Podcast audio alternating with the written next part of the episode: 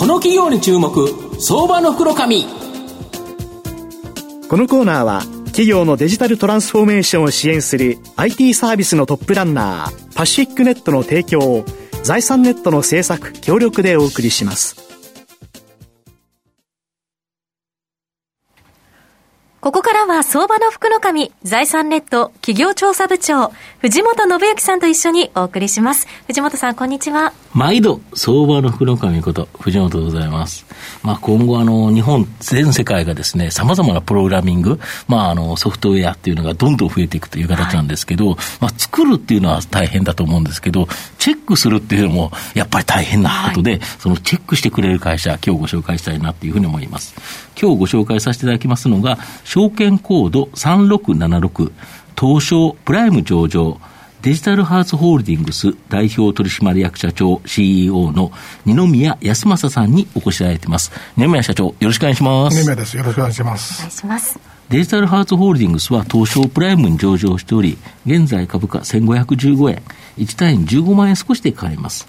東京都新宿区西新宿の東京オペラシティビルに本社があるゲームソフトのソフトウェアの不具合を検出、報告するデバッグのエンターテインメント事業とウェブサイトや業務システム向け IT 全般に関わるソフトウェアを検証するエンタープライズ事業、これが日本柱の企業になります。まあ、御社の創業事業であるこのエンターテインメント事業、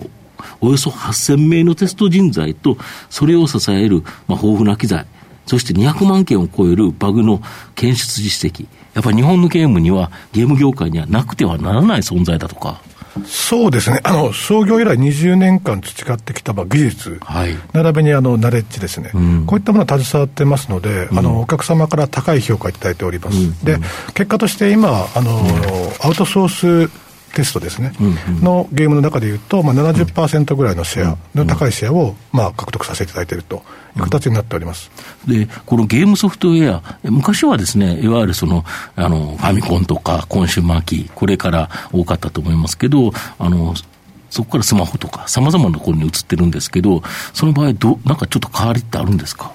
そうです、あの以前はパッケージを販売して、そこで終わる形だったと思うんですけども、あのコンソール系のゲームですね、はいはい、においても、まあ、アップデートしていく、そうですね、最近はそうですね。ですね。ですのであの、テストする頻度が増えていっているっていうのが、まあ、大きな伸びの要因にはなっております。なるほど、特にスマホゲームでも、例えばそのネットのゲームで、まあ、ネットっていうか、コンシューマー機で売るゲームでも、あれですよね、なんかアップロードして別のなんか道を走るとか、そうですね、結構ありますよね、はい、そうすると、それごとに全部チェックするから、はい、今だったら例えば対策のタイトルが出ると、要はゲームのプログラミングってギリギリでできちゃうから、はい、で、本当に集中して、御社の場合テストするの大変だったんですよね。そうですね。そこの間半の大きさは、かなり課題であります。うん、そこが、割とあの均等になってきてる。で、あの継続的になってきてるっていうのは、そうですよね、大きな弊社のメリットにはなっております。なるほど。特にスマホゲームとかそうですよね。そうです。あ今はコンソールの方のゲームもかなり、うん、あそうですよね。その傾向強くなってますね。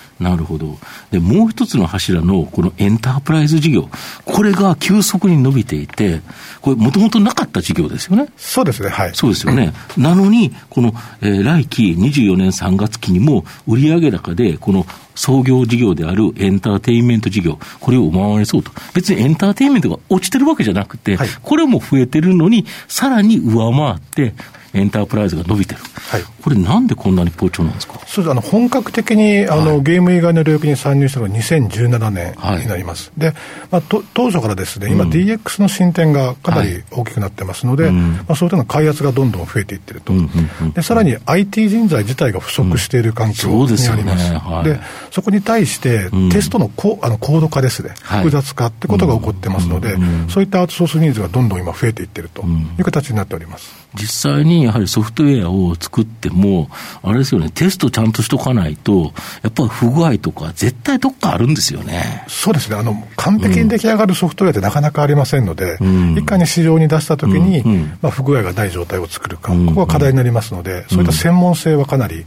まあ、重要重要になってきてるかなというふうに思いますね。でしかも単純さがどんどんなくなっていって、はい、これがより複雑化していくから、テストするのもより大変ですよね。そうですあの一社ですべて完結するようなソフトウェアだけではなくて、うんいろんな会社様のソフトウェアと連携するみたいな。連携してるやつがいますよね、はい、結構ね。そうすると、やっぱ第三者が俯瞰的に見てテストする必要が、まあ、発生してきてると。なるほど、はい、そしたら、その一一つ一つのプログラムのその連携する、組み合わせてるやつだったら、自分のところは大丈夫、みんなが自分のところは大丈夫っていうよりは、それを俯瞰して、全部ちゃんと使ってみて、流してみて、本当にどこか不具合がないか、はい、やっぱり第三者がやらないと、これ、確かに難しいですね。そうですね、はい。でかつあの最終工程でテストをするのではなくて、あの作ってる最中ですね、ここでやっていく必要があります。これはあのアジャイル開発含めてスピードが求められますので、そうしないと手戻りしちゃいますもんね。結局いっぱい作ったところで、はい、えこれ全然違うよって言われたら手戻りになっちゃうから、はい、もう途中で途中で全部チェックしていくということですか？そうです。なるほど、そうすると、御社の場合、この仕事量としては増えてきますよね。おっしゃるとです。はい、で、しかも反感の差が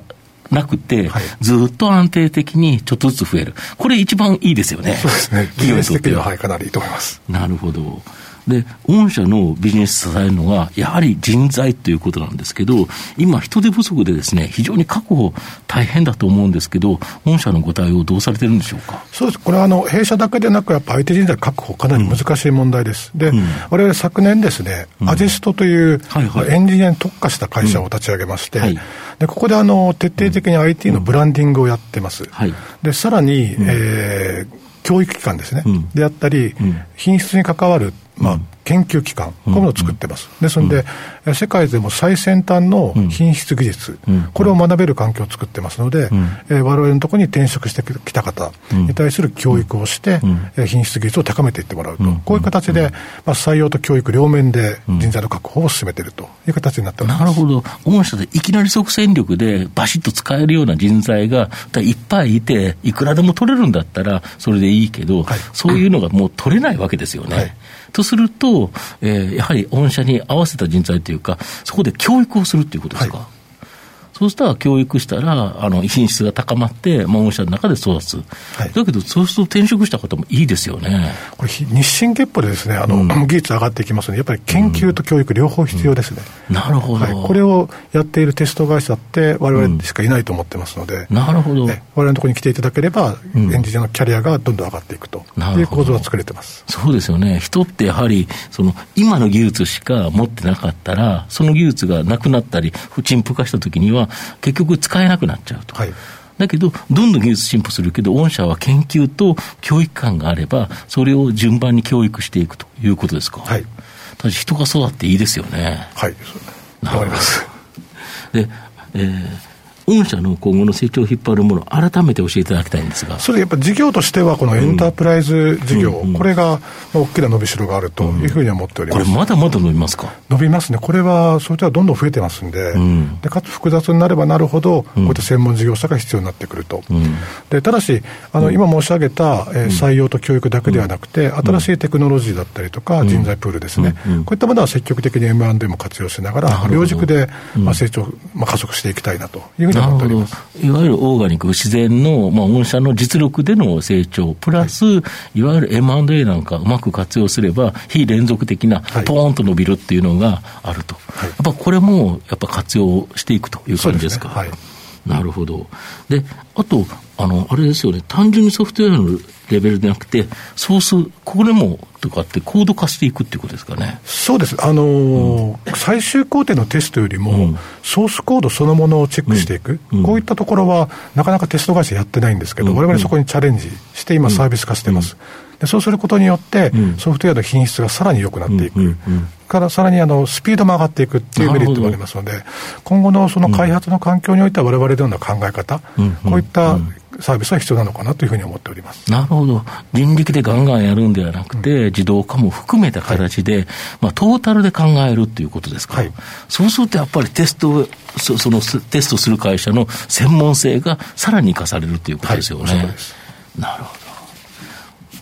最後まとめさせていただきますと、デジタルハーツホールディングスの最大の罪は人材力になると思います。ゲーム好きなおよそ8000名のテスト人材を徐々にですね、エンタープライズ事業に移すことで、まあ、新規事業を急速に立ち上げ、ゲームソフトテストの一本足打法からエンタープライズ事業の日本柱を作り上げました。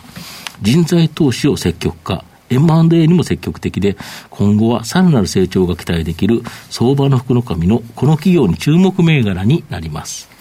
今日は証券コード3676東証プライム上場デジタルハーツホールディングス代表取締役社長 CEO 二宮康正さんにお越しいただきました。二宮さんありがとうございました。ありがとうございました。藤本さん今日もありがとうございました。どうもありがとうございました。企業のデジタルトランスフォーメーションを支援する IT サービスのトップランナー、東証スタンダード証券コード3021パシフィックネットは、パソコンの調達、設定、運用管理からクラウドサービスの導入まで、企業のデジタルトランスフォーメーションをサブスクリプションで支援する信頼のパートナーです。取引実績1万社を超える IT サービス企業、東証スタンダード証券コード3021パシフィックネットにご注目ください。この企業に注目、相場の袋紙。このコーナーは、企業のデジタルトランスフォーメーションを支援する IT サービスのトップランナー、パシフィックネットの提供を、財産ネットの制作、協力でお送りしました。